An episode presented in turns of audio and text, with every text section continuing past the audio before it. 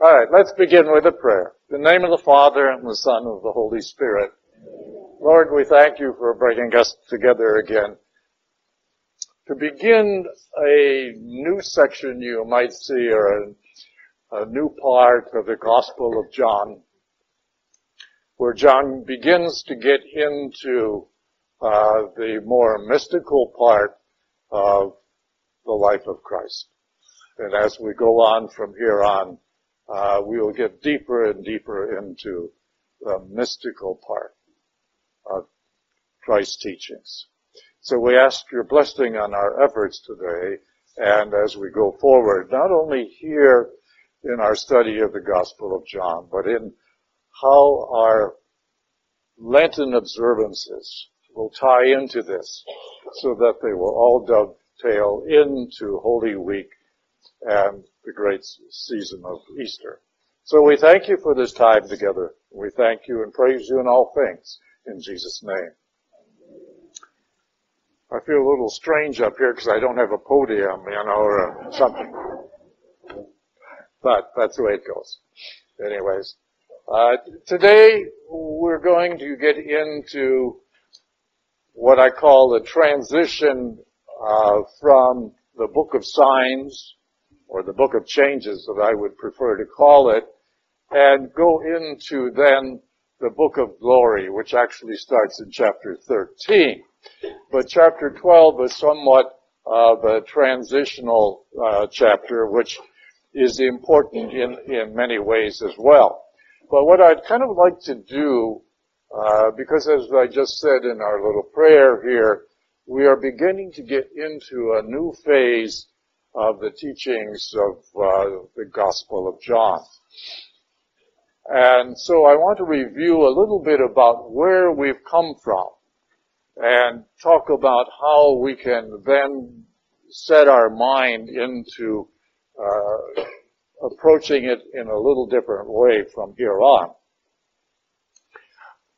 The Gospel of John, as we've said all along, is so different from the other three Gospels, which we call the synoptic Gospels, because they sort of follow each other in a more biographical and chronological uh, approach. Uh, the Gospel of John does not do that. It starts out right in the beginning with the prologue that says Jesus is God. Not only the Word of God, but God Himself coming to us in human form. And why? It is because of the relationship between God and mankind that was broken by sinful mankind, beginning with our first parents and down through the ages. And because of the laws of divinity, God cannot exist with sinful mankind and therefore some form of reparation had to be made, some form of sacrifice had to be made in order to allow mankind to again approach, approach God in the same way that Adam and Eve did. If you think about it, and of course I'm talking about Adam and Eve, the story of Adam and Eve as it was portrayed in Genesis, which is not history. It is an allegory. It is a story of what could have happened or what might have happened or what was condensed into an appearance because no one was around, you know, no dictation, uh, no video cameras or smartphones or whatever around in those days.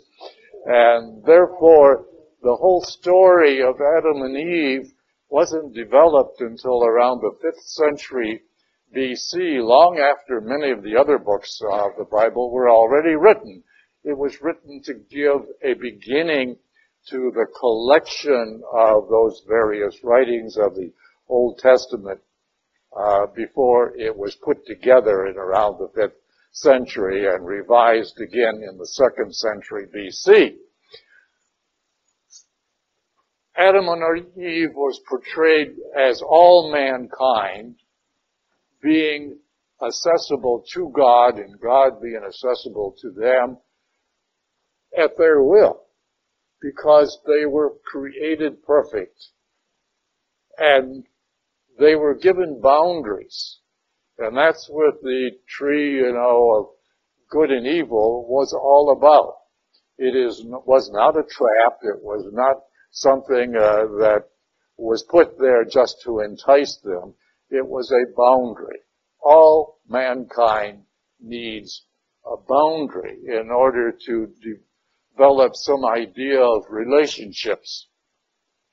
And once they transverse that boundary or sin by eating the fruit of the tree, which they were forbidden to do, they created a barrier between themselves and God.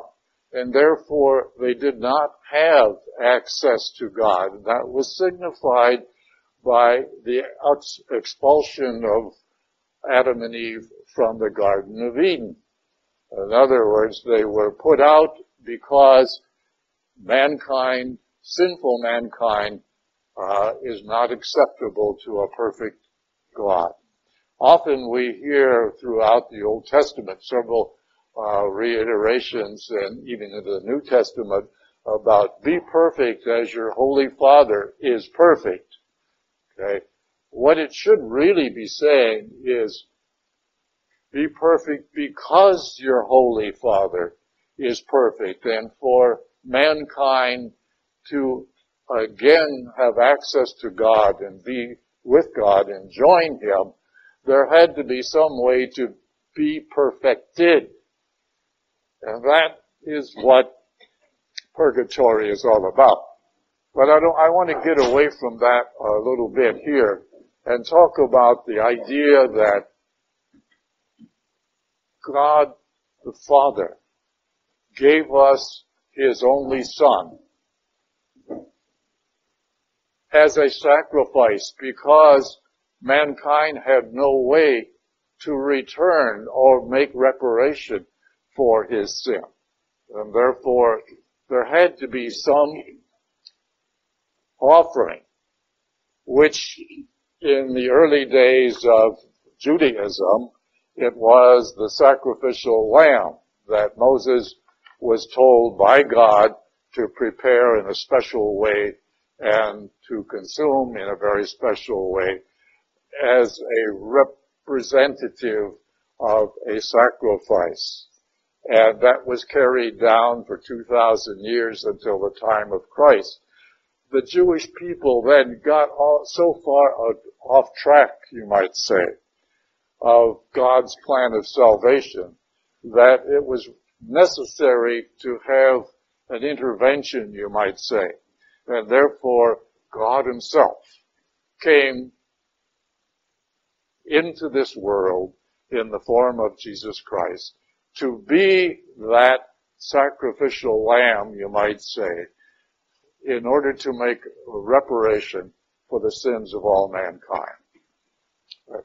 So John is telling us in the prologue that Jesus is not just a man, he is not just some uh, gift of God, but he is God himself. And that is carried out through this gospel. And we have received certain incidents of how this is taking place and what the ultimate goal is. And we start out with a very simple story of Jesus and his mother and his brothers and disciples going to a wedding. Alright? Very common thing. We have it all today. In fact, I'm going to a 50th wedding anniversary uh, party in a couple of weeks, and I was reminded last night that I didn't actually do an RSVP, and uh, you know, so get with it, man.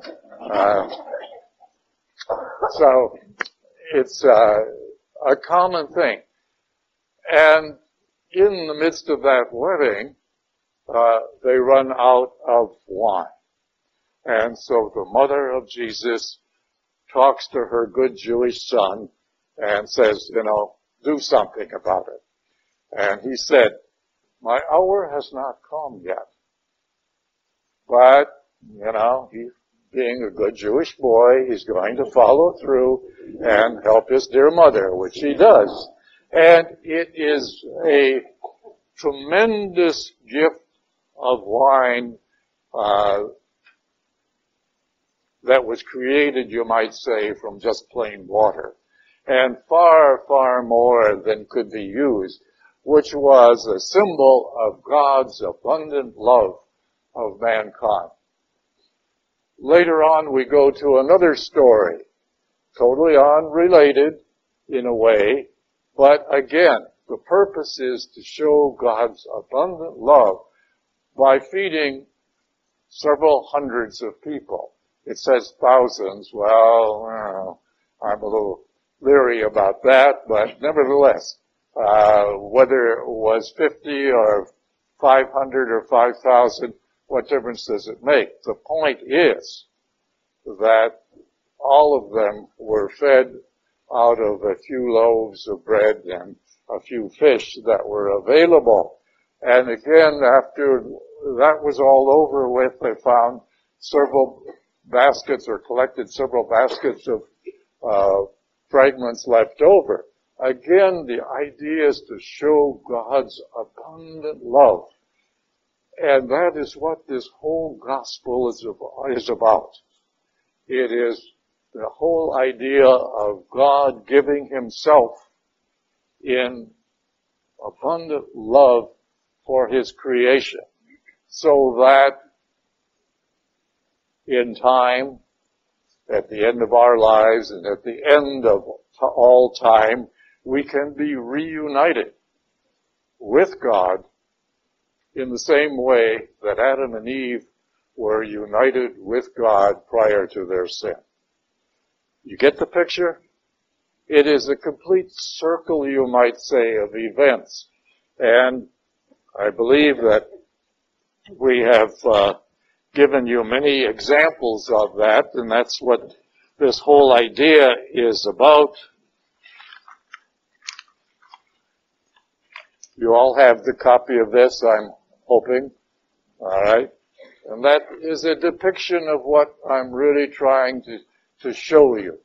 That God Himself came to this earth in the form of mankind, Jesus Christ, who then taught us many things, trying to get mankind back on the right track of God's plan of salvation, which culminated with the death and resurrection of this divine God, who was representing mankind, because he took the sins of all mankind on his own back, you might say, to the cross, and then offered that as the divine sacrifice that no other human being could offer. So, that in a way is where we are, and what we want to see now, and what we will be seeing over the next few chapters, is how this divine God now is preparing mankind for his eventual death and resurrection and his departure from this earth and leaving it in the hands of a few chosen people. So, let's get into chapter 12.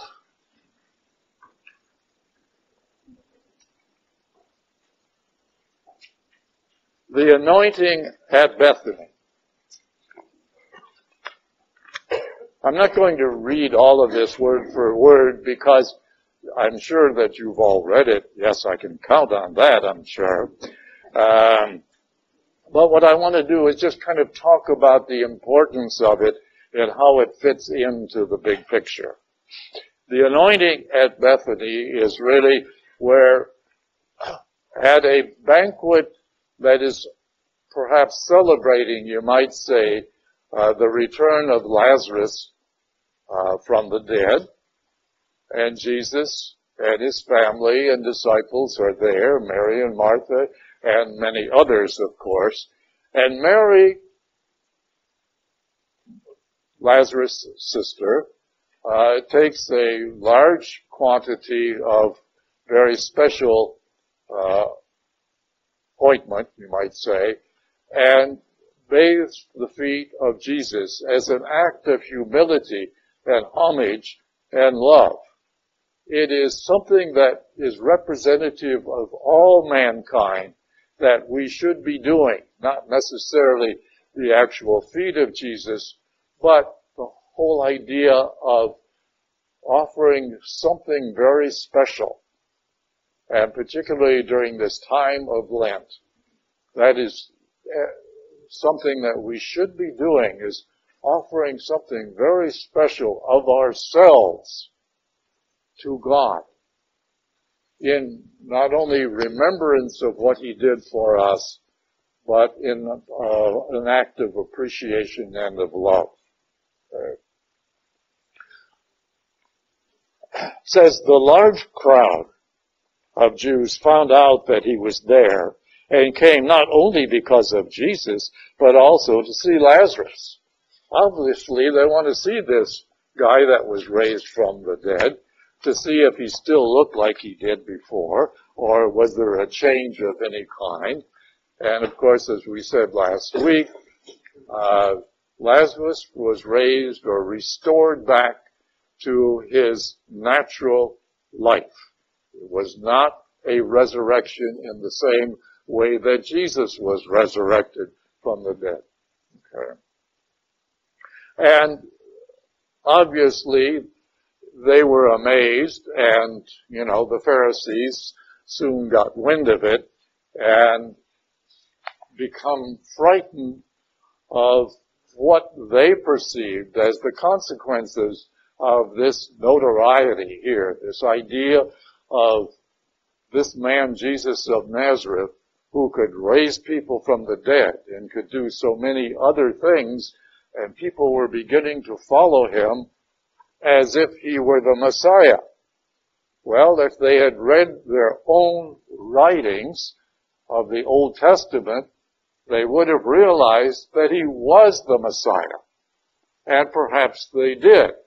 But nevertheless, it got into the way or in way of their own agenda and frightened them that they might lose their uh, authority, their advantage over uh, the little people, you might say, and lose their jobs, which of course eventually they did anyways, because Judaism was destroyed, uh, the temple was destroyed, the whole idea of the priestly class was destroyed uh, by the year 70 AD. And it's interesting in a way because it was the Jewish people who manipulated the Romans into crucifying Christ. And it was eventually the Romans that got back at the Jewish people because of the persecution that the Jewish people took against the new Christians in that time period following uh, the death and resurrection and ascension of Christ. During that 40 years, from, you know, roughly the year 30 AD to 70 AD when the temple was destroyed, persecutions raged. And it was the Jewish people who started that by ostracizing or putting out uh, the Christians from the uh, temple and the synagogues. And then things escalated from there on. And in the year 66 AD, the Romans began to push back at the Jewish people because, first of all, they were not allowed to uh, kill anyone that was against not only the Ten Commandments, but it was against Roman rule. Only the Romans had the right to, to execute anybody. Uh, and that is sort of the rule that the Jewish people used to manipulate the Romans to crucify Christ. So the Romans then got back, you might say, at the Jewish people beginning in 66 AD and went, raged on for three and a half years, and so by December of 70 AD, uh, the temple and all of Jerusalem was destroyed. The essence of that, particularly the destruction of the temple, was really God's way of allowing that to happen to show his displeasure with the Jewish people, rejecting Christ, rejecting the apostles, and Christianity in general, and therefore Jesus, or rather Father, rather the Father, withdrew the first um, covenant, and it was reestablished, you might say, by Christ Himself with His death on the cross. And this sort of got, you might say, mankind reestablished on the right track back with God's plan of salvation. Any questions so far? Yes.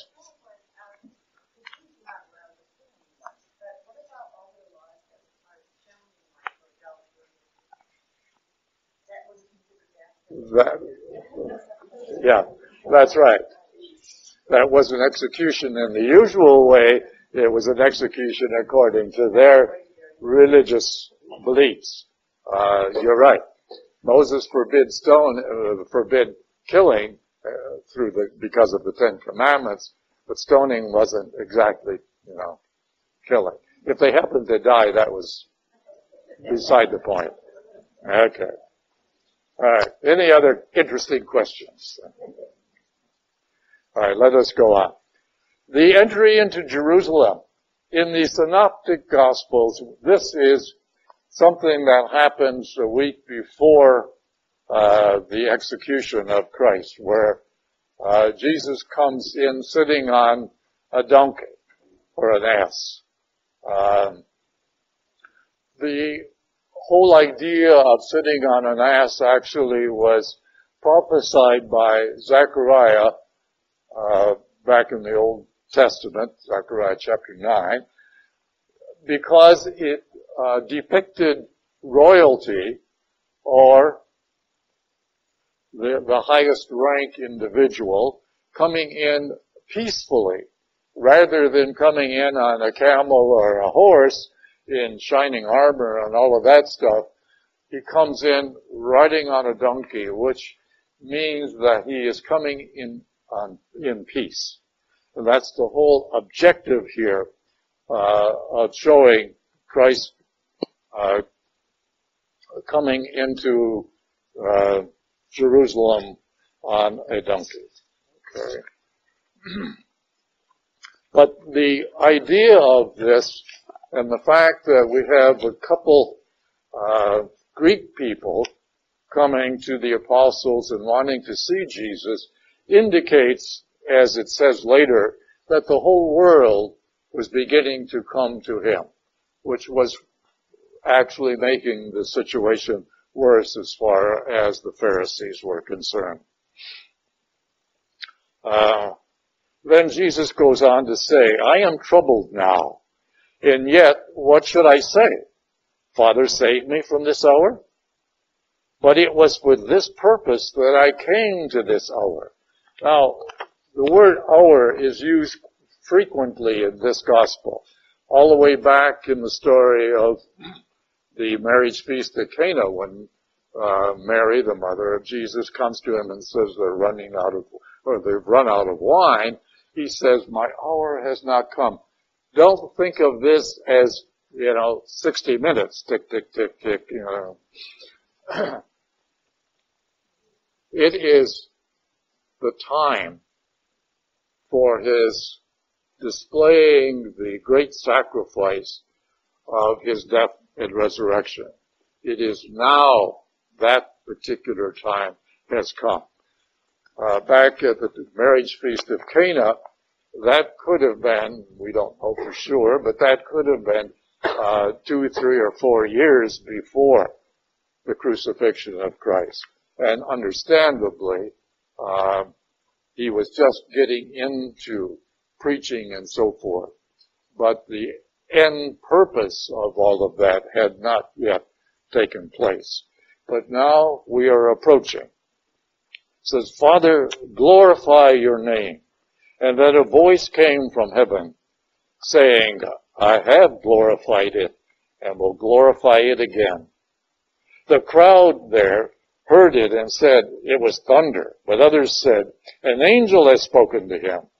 And Jesus answered and said, this voice did not come for my sake, but for yours. Now the ruler of this world will be driven out, meaning Satan, and when I am lifted up from the earth, meaning on the cross, I will draw everyone to myself. He said this indicating the kind of death he would die, so that the crowd answered him, we have heard from the law that the Messiah remains forever then how can you say that the Son of Man must be lifted up? Who is this Son of Man? Remember the words or the phrase, the Son of Man, comes from the book of Daniel, where the three companions of Daniel are bound and thrown into the fiery furnace. You all remember that story, I'm sure. And when the king looks in to make sure that they are being consumed as he wanted, they see, he sees that they are not. And he says, not only do I see the three of them not being uh, hurt or harmed in any way by because of the fire, but I see a fourth in there that looks like the Son of Man. And of course, that was an indication of somebody greater than the angels, greater than any man. And who could be that except Christ himself?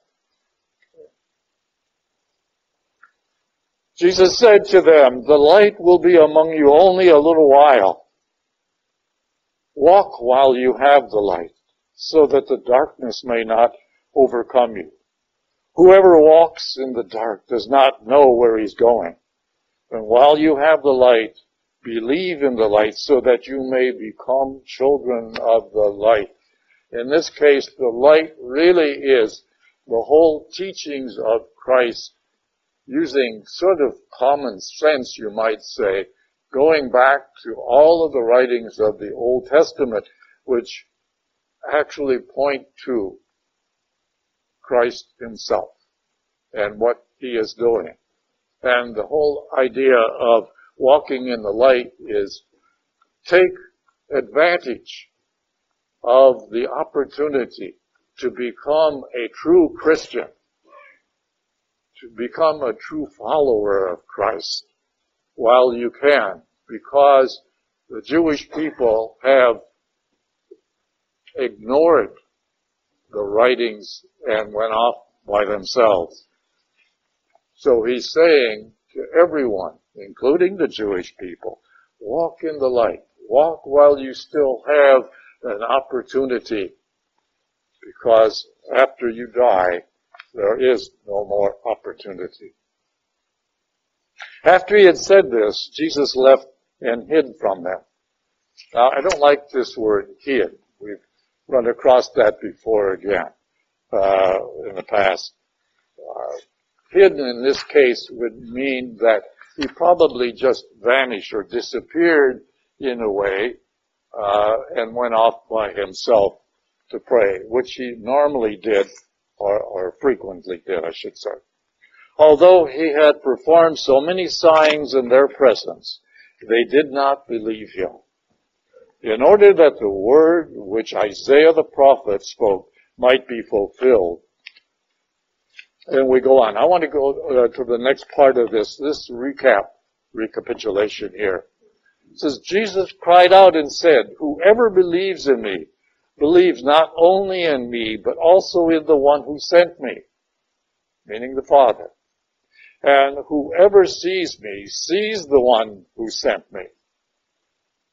He's beginning to talk now, and you'll get more of this as we go on, and particularly in chapter 17, uh, where this is brought out quite prominently.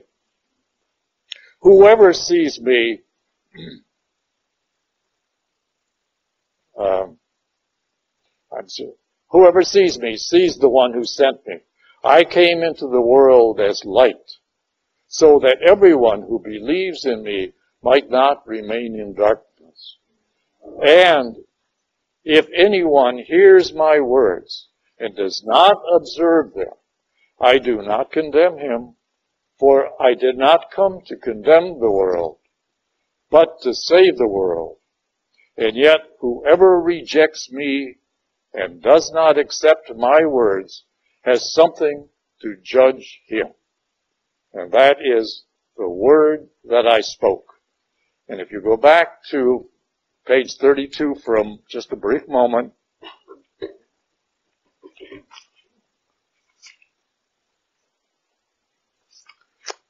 under verse 5, or rather chapter 5, verse 24 and 25, it says, Amen, amen, I say to you, whoever hears my word and believes in the one who sent me has eternal life and will not come to condemnation. so he's talking about it there in the positive way.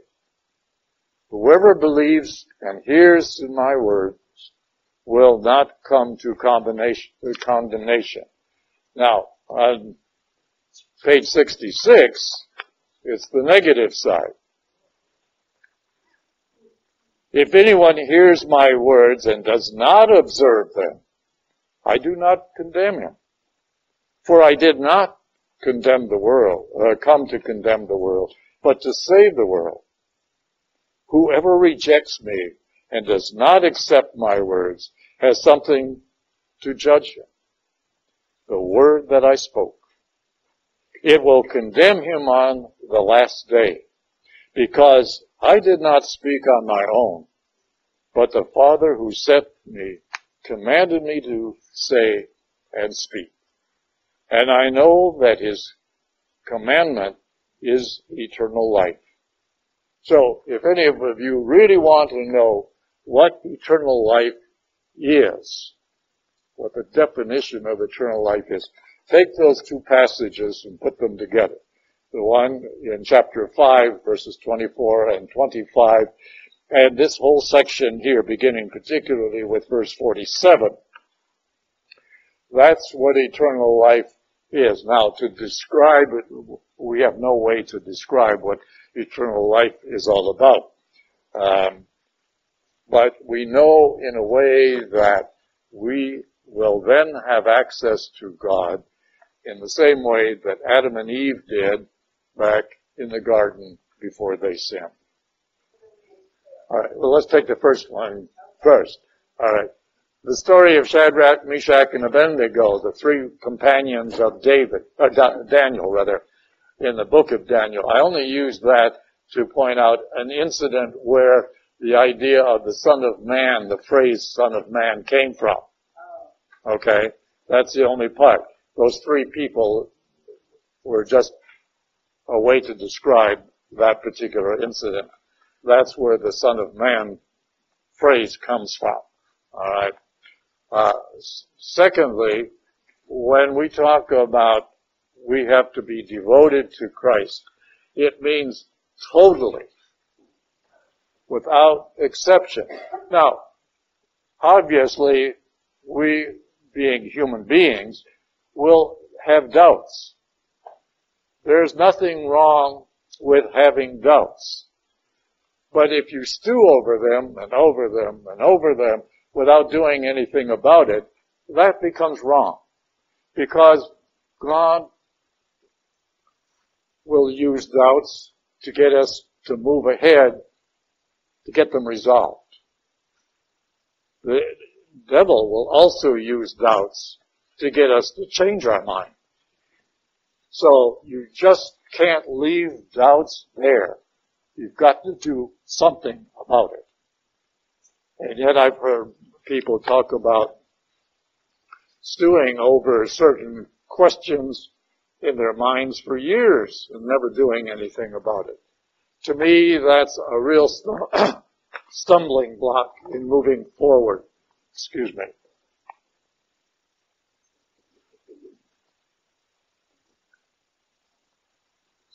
Doubts are part of human nature.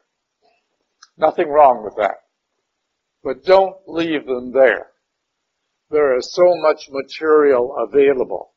There are so many people available to help you through those doubts, to resolve them, and come to the right conclusion. So don't just leave them there, alright? They become an obstacle to your uh, faith. Does that help you? Thank you. Let's go on to chapter 13. Oh, I'm sorry, Dick. Jesus has recorded in his a little bit of gospel, a little bit of the Old Testament. And then Jesus cried out and said, etc. Beautiful passage. What, what is the scene to that? Is he You cannot put them together. That's a, that's a good point. What Dick is saying, and in this particular gospel, that happens quite often. Something will happen and then right afterwards, something else will happen and there is a disconnect. But that's true. You have to kind of accept that because in John's gospel, it is not something that runs in chronological order. Yeah. Okay. In some ways it keeps you guessing and, and I think more interested in a way because it's not a continuous story as the other gospels are. This keeps you really guessing as to what comes next. At least I look at it that way. Alright. With chapter 13, we begin the Last Supper scenes. Alright. There are two or three important things here, and then when we get into uh, what is called the Last Supper discourses, which of course chapter 14 is, um, and then it continues through chapter 17. Uh, these are long teachings, very important, um, and they probably did not all happen at the Last Supper. Uh, the Last Supper, in accordance with the Gospel of John, is entirely different than the Last Supper scenes in the other three Gospels. We do not have uh, the consecration of the bread and wine. We do not have the establishment of the priesthood in this. That presumably took place back in chapter 6 of John's Gospel. What we have is something entirely different. And when we get into particularly next week's lessons, uh, chapters 15, 16, and 17, you will see how different they are, but hopefully how meaningful.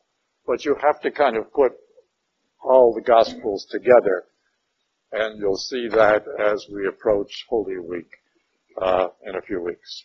Okay. The washing of the disciples' feet.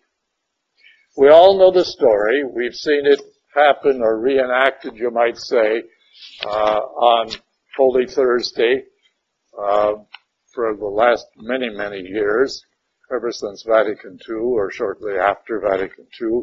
They began to change the uh, Holy Thursday uh, ceremony, and that includes the washing of the feet. Uh, it is an act of humility in other words, here is God himself in the form of Jesus taking the role of a slave servant because it was only the uh, lowest of the servants of any household that would wash the feet of the guests. Now, Jesus is taking that role not because it was necessary to wash the uh, apostles' feet, but he wanted to do it as a show of humility. How far God would go to show love to His creation. I've been often asked over the years, is, couldn't God have died in some other way to do and accomplish the same thing? Why did He have to die such a, a gory death? And when we see crucifixes, well, like the one we have in the, in the church here, you know, it's so clean and nice and it has a beautiful, uh, you know, garment on, whatever you call it. Uh, you think that's the way it really looked? After beating and scourging and uh, being up all night and dragging him through uh, the city with the cross on his back, do you think he actually looked like that? No. But mankind doesn't want to see their God looking like he really did.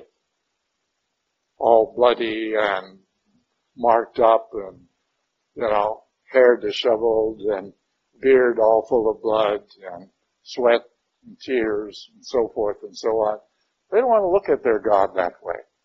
And so that's why our cross and crucifixes with the image on it are always so neat and clean. But that's not the way it was. And in this gospel, John wants us to look at reality. What really happened and why? And it gets pretty low, you might say, in, in many ways here. Let's go on, and that's important to kind of establish the scene for what we will be reading for the next several chapters. Okay. Before the feast of Passover, Jesus knew that his hour had come to pass from this world to the Father. He loved his own in the world, and he loved them to the end. The devil had already induced Judas, son of Simon the Iscariot, to hand him over. So during supper, fully aware that the Father had put everything into his power, that's very important. He was aware of this right from the beginning. With all of the power that he had, he could have vanished, as he did a couple times before. Uh, he could have, you know, raised or created an army and all of that, but that's not what he was here for. It was that he had come from God and was now taking steps to return to God. He rose from supper and took off his outer garments.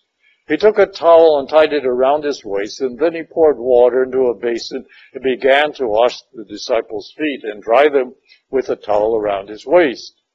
He came to Simon Peter, who said to him, Master, are you going to wash my feet? Jesus answered and said to him, What I am doing you do not understand now, but you will understand. Peter said to him, You will never wash my feet. Unless I wash your feet, you will have no inheritance with me. Well, then, of course, Simon Peter changes his mind real quick and says, Master, then, not only my feet, but my hands and head as well. You know, he goes from one extreme to the other. But that's, that's Peter. I like Peter. Uh, Jesus said to him, whoever has bathed has no need except to have his feet washed. Remember, they didn't wear shoes in those days because most of them couldn't afford them. Alright. So it was common to go barefoot virtually all the time. And when you would come into somebody's house, it was the custom that a servant would wash your feet and sometimes your hands as well, depending on, you know, cleanliness and where you came from and so forth and so on.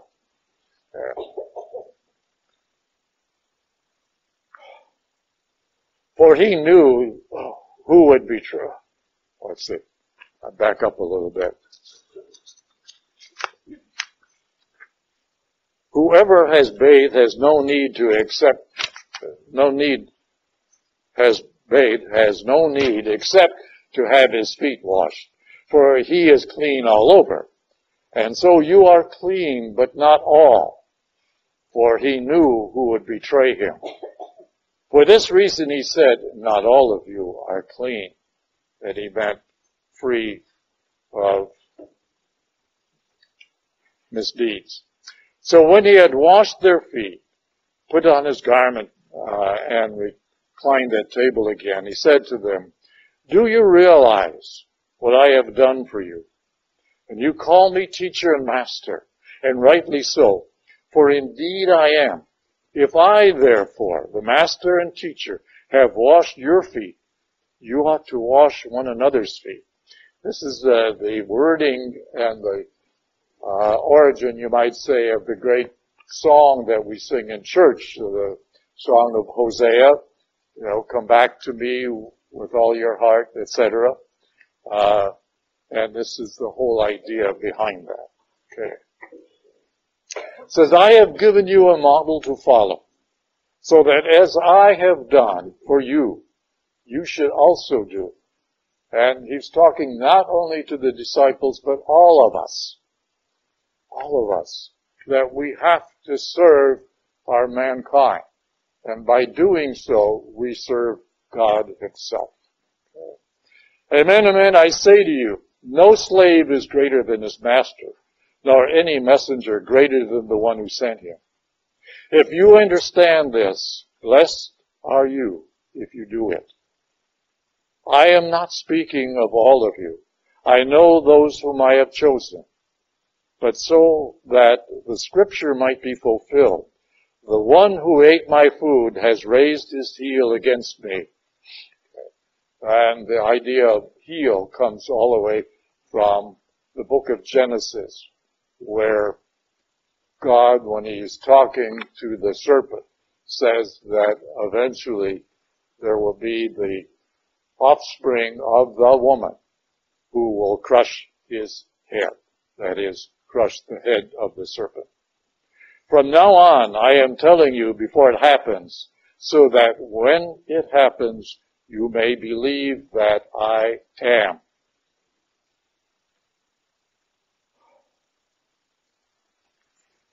Let's go on to the next part here.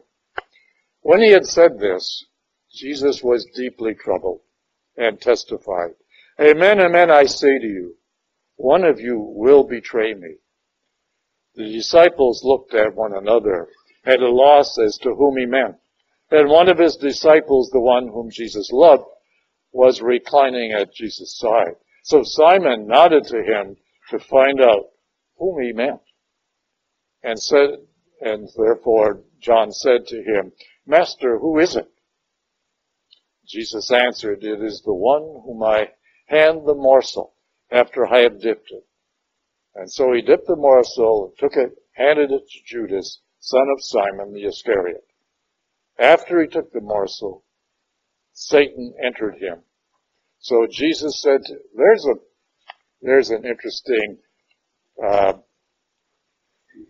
wording, you might say. Just, uh, just a moment.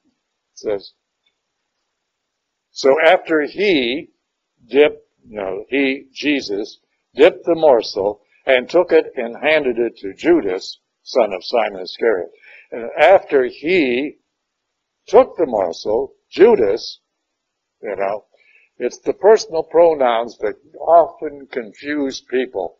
You have to almost put arrows in there as to who is, is who. Okay. After Jesus, after Judas took the morsel, Satan entered him, Judas. Okay. So Jesus said to him, what you are going to do, do quickly. Now, none of those reclining at table realized why he said this to them. So, some thought that since Judas kept the money bag, Jesus had told him, buy what you need, etc., etc. Lorraine, or, or yes, yeah, Now, he's not dipping it into the wine, he's dipping it into the food. Alright? Uh, that was a common practice that they would have these large, you know, pots like stew or whatever, and you would not have forks and knives in those days. You would eat with bread and dipping it in to the food. And it was customary at times for the host or the, you know, the most important person to often dip food into the common dish and then hand it to somebody as a sign of welcome or gesture of some kind. Yes. Yes. Yes.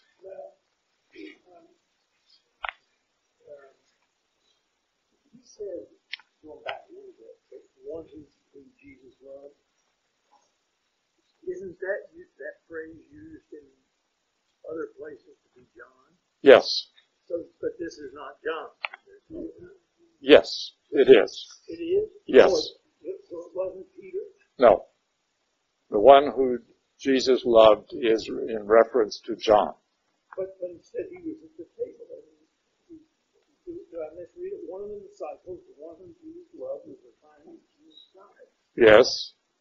John was so it's John. Peter asked John to ask Jesus who it was. Yeah. You see, in, and this is a common question. In writings of this kind, particularly in Jewish writings, not so much in Greek or Roman, but in Jewish writings, a person would never uh, say, I asked him to do this. He never refers to himself in this way. Uh, so, or, and of course, if John is writing this, he would not use his name. Peter, Peter asked me to do this. So, he's referring to himself, and more importantly, I believe, it is the group of people that wrote this book in reference to it, because John would not have wanted his name made public like that. This implies this was sort of a whisper. Yes. So Yeah. Didn't hear it. Yeah, you see, in those days, they did not sit at chairs like you are here. They reclined on benches or divans, I guess it would be. And therefore, you would have these people sort of lined up with their heads and their arms being able to reach the common dish. And so it would generally be not as Da Vinci depicts it in his Last Supper, but more of a, a group of people surrounding the common dish. Yeah.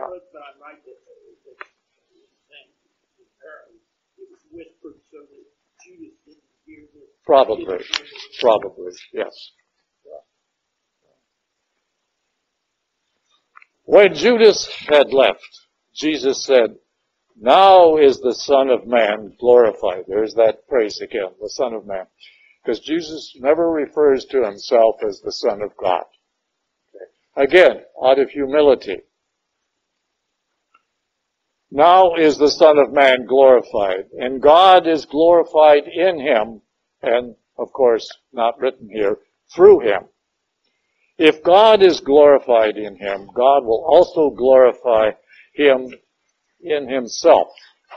And he will glorify him at once. Now this whole idea of glorification is further brought out in chapter 17. So if you have questions about it, hold those until next week when we get to chapter 17 where the wording is even more complicated, uh, but there is a way of working through that. Okay? My children, I will be with you only a little while longer, and you will look for me, and as I told the Jews, there's that phrase again, where I go, you cannot come. So now I say it to you, I give you a new commandment. Love one another. As I have loved you, so you also should love one another. And this is how all of you know that you are my disciples if you have love for one another. That might seem as a little overstressed, but it isn't. This whole idea of love, and we're talking about agape love, not uh, affection or whatever. In the down in the commentary here, just a little bit more than halfway down, uh, the commentator here Father Scott Lewis says, love in John is not emotion, sentiment, or personal attraction, but very practical, dynamic, but or and demanding. Jesus himself is the revelation of God's love, as it said in chapters 3 verse 16. God so loved the world, etc in his ministry and in his death. Love will now be the distinguishing mark of the disciples of Jesus, rather than dress or diet or rituals or observance of the law, as Christians are always in need of recalling to mind. Okay. In other words, as Christians should be reminded on a regular basis, the mark of a true Christian is his love for his fellow man.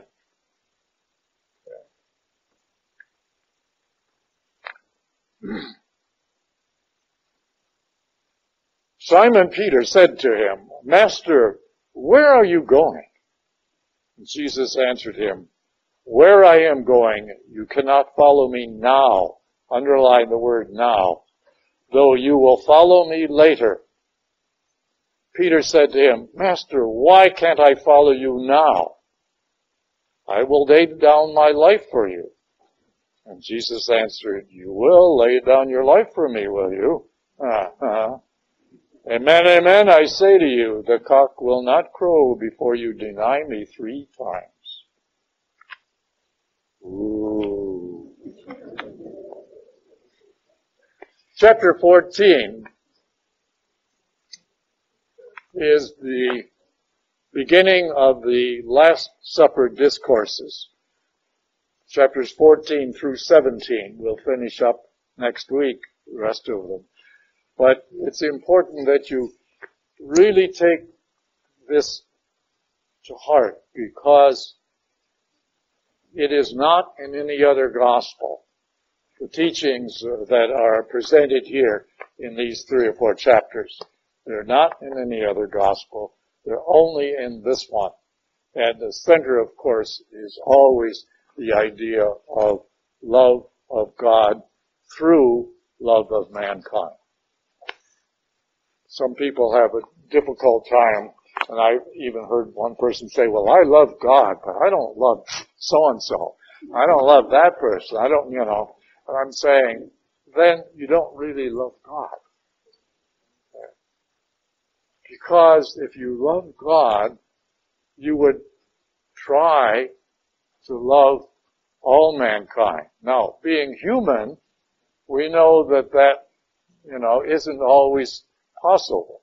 But if you go back, and I think I gave all of you a little handout with three or four circles on it showing what the components of love are. And they do not include sex and it does not include affection. Affection is an emotion. Love is a decision. And therefore, love is crowned by the first component of respect for your fellow mankind. Respect for the dignity of mankind. In other words, though you may not particularly enjoy the company of somebody or really see eye to eye with somebody, you have to at least give them respect and treat them in a respectful way and withhold any spiteful comments. It's difficult for us to do. We have we, human life, human beings, uh, are very quick to criticize. But God is saying that as you are critical of others, God is going to be critical of you. In other words, measure for measure, Shakespeare's great play comes right out of the Gospels. Whatever measure you use to measure others will be used to measure you. Gene? We have a great friend of ours who often says, you may not like the person, but you have to love the person. Yes. Yes. Like is an emotion. Like is something that, you know, you do or you don't. Sometimes it'll change, but you do or you don't. You have very little control over your likes and dislikes. But loving a person requires a decision. Alright? And that sometimes can be difficult in the heat of, you know, some spontaneous type of thing.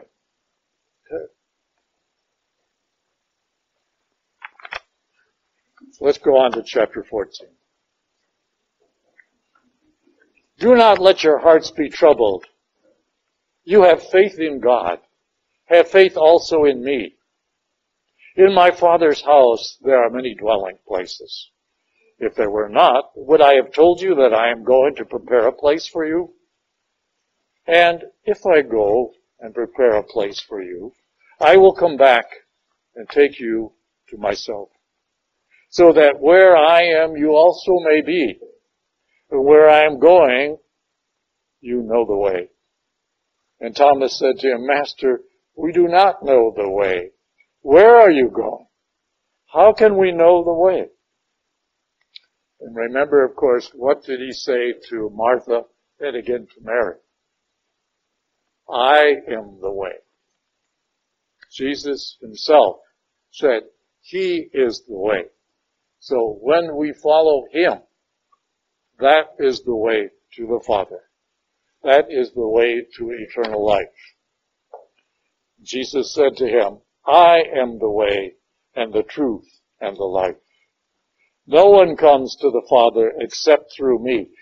Underline that because that's a very, very, you might say, almost dangerous statement.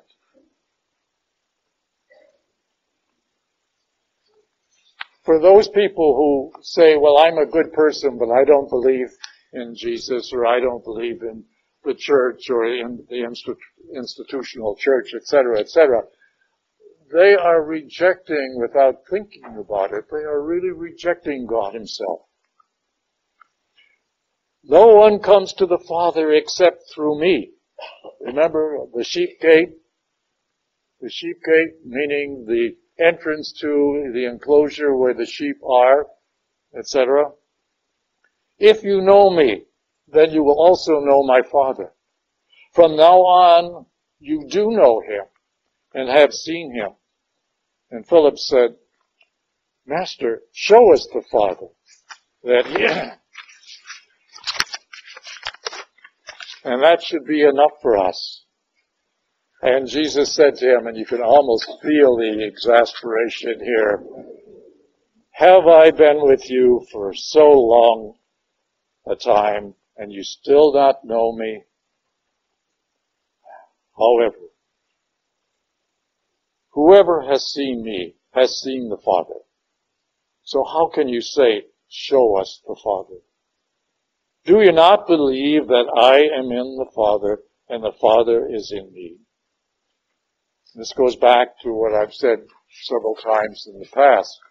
Wherever Christ is, whatever Christ says and does, the Father and the Holy Spirit are also there in unison. There is never a disagreement uh, or an arbitrary uh, misunderstanding or separation of thought or whatever. The Trinity always works in unison. Each of the three persons has their particular role in God's plan of salvation. But they are always working together. So, on the cross, Christ died, the Father was there, and the Holy Spirit were there in spirit, and therefore they did not die, neither did the soul of Christ die, but the body died, because that was why he came to earth in the first place, to represent mankind on the cross, offering himself to the Father in reparation for the sins of all mankind.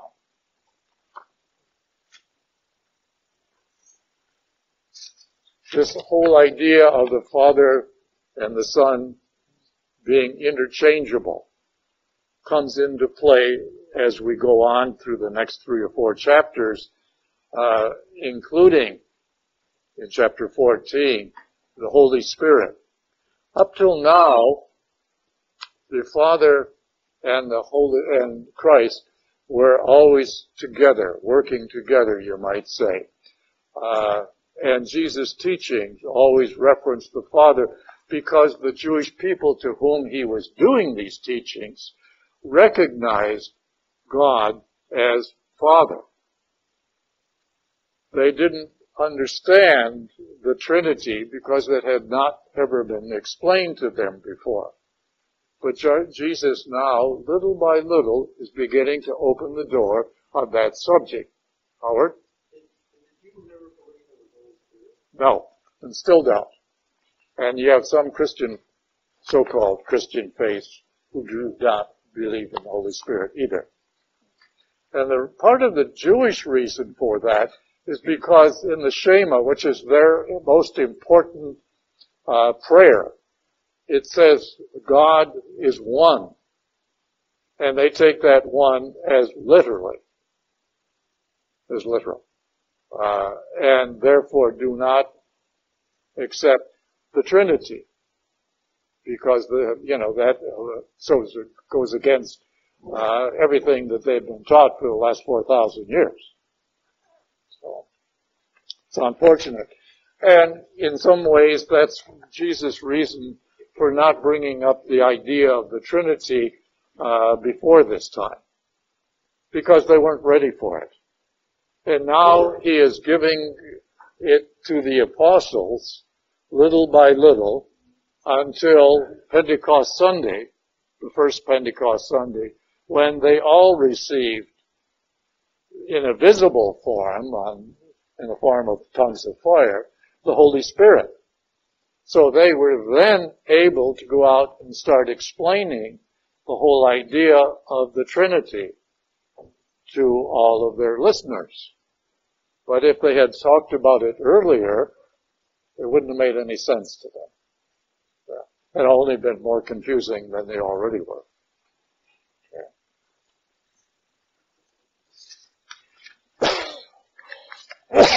Excuse me. Let's go on to uh, verse 15 on the next page. Because this is where it really gets into the Trinity. It says, If you love me, you will keep my commandments. And I will ask the Father, and he will give you another advocate to be with you always. The Spirit of truth. Now, the Jewish people always recognized the idea of God and Spirit, but not in the form of a separate person within God as the Holy Spirit. Okay. But now this is what Jesus is beginning to reveal to them. The Spirit of truth, which the world cannot accept because it neither sees nor knows it. But you know it because it remains with you and will be in you. I will not leave you orphans. I will come to you. In a little while, the world will no longer see me, but you will see me because I live and you will live. Of course, he's talking about the resurrection, but he's not really going into detail because they still don't understand.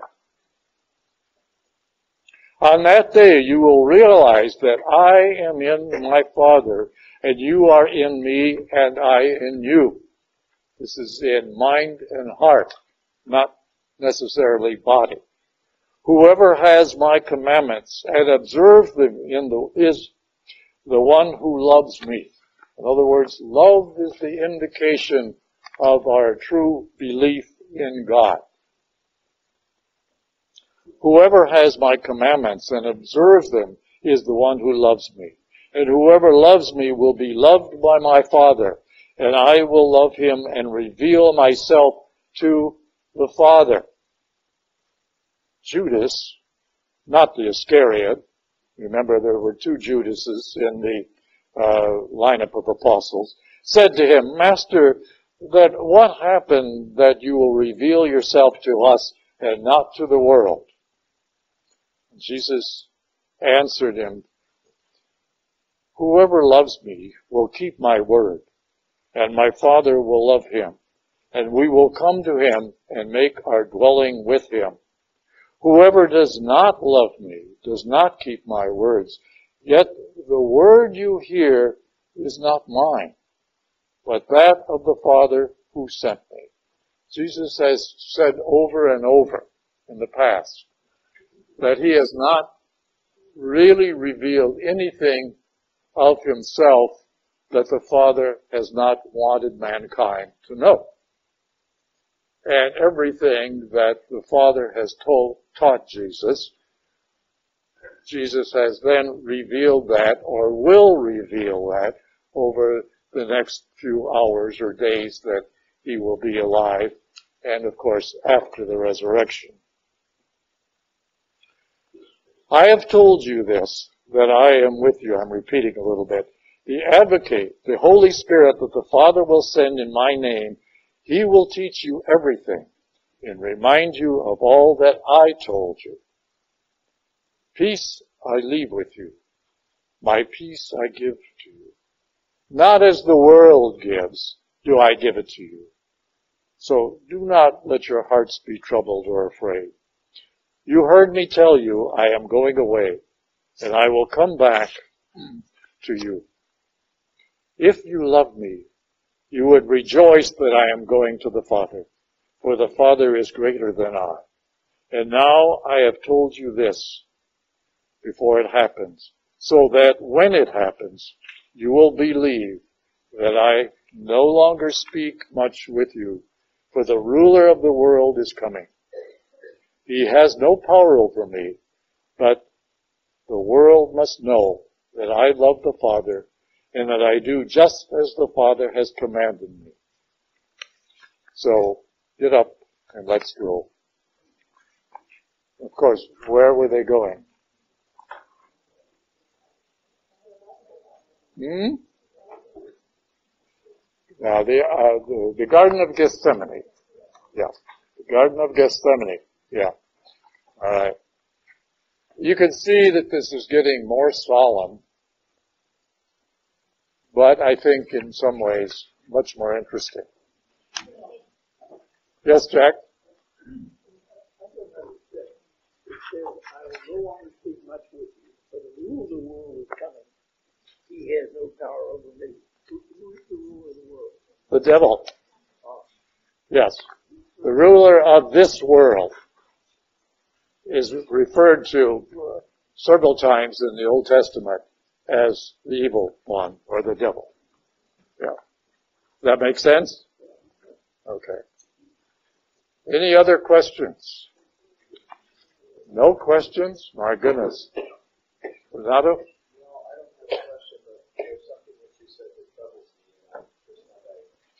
Oh, I troubled you. Um, when the Lord tells us to love everyone, I find that extremely difficult, like I'm sure a lot of other people here do too. All right, let, let me hold there. Uh, the only thing I can say is, Renato, you are a human being. Thank you. and that is whatever, what all you said there is a, reflection of what all mankind probably believes and thinks. So there's nothing wrong with that.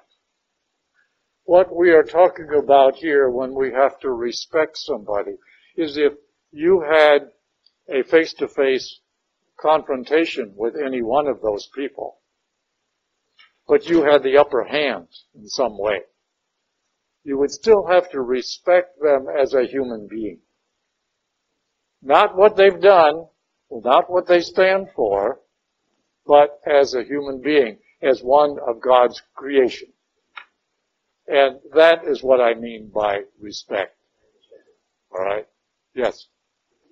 Sure. Alright. If, for those of you who may not have heard, June just said that her mother taught her that there's always something in an individual that you can love.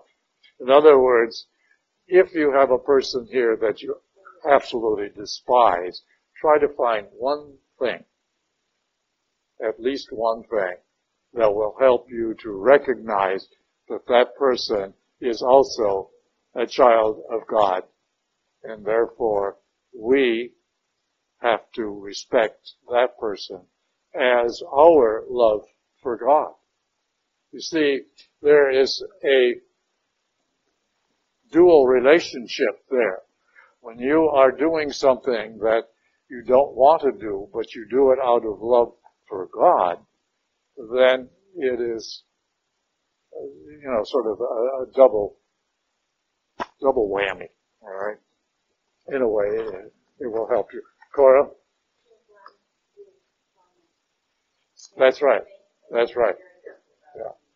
Judging is just, judging other people is just the opposite of what we are asked to do. It's just the opposite of love thy neighbor. Yeah. Any other questions? Alright. As we go forward now, be careful. Some of the wording I understand is a little bit cumbersome. But don't give up. In the next few chapters, it will be a little difficult to figure out. But we'll do our best when we get in here and talk about it. Okay? Alright, let's end with a prayer. name of the Father, the Son, of the Holy Spirit. Lord, as we continue on our journey of Lent, and we continue on our efforts to better understand you through the Gospel of John, help us to open our minds and our hearts and set aside those likes and dislikes that you would not approve. Give us the strength and the grace then to be loving people as you would want us to, to open our heart to all of those who are need and who are hurting. Help us then to understand where we can improve ourselves in our love for you. So we thank you for this time together. We thank you and praise you in all things. In Jesus' name.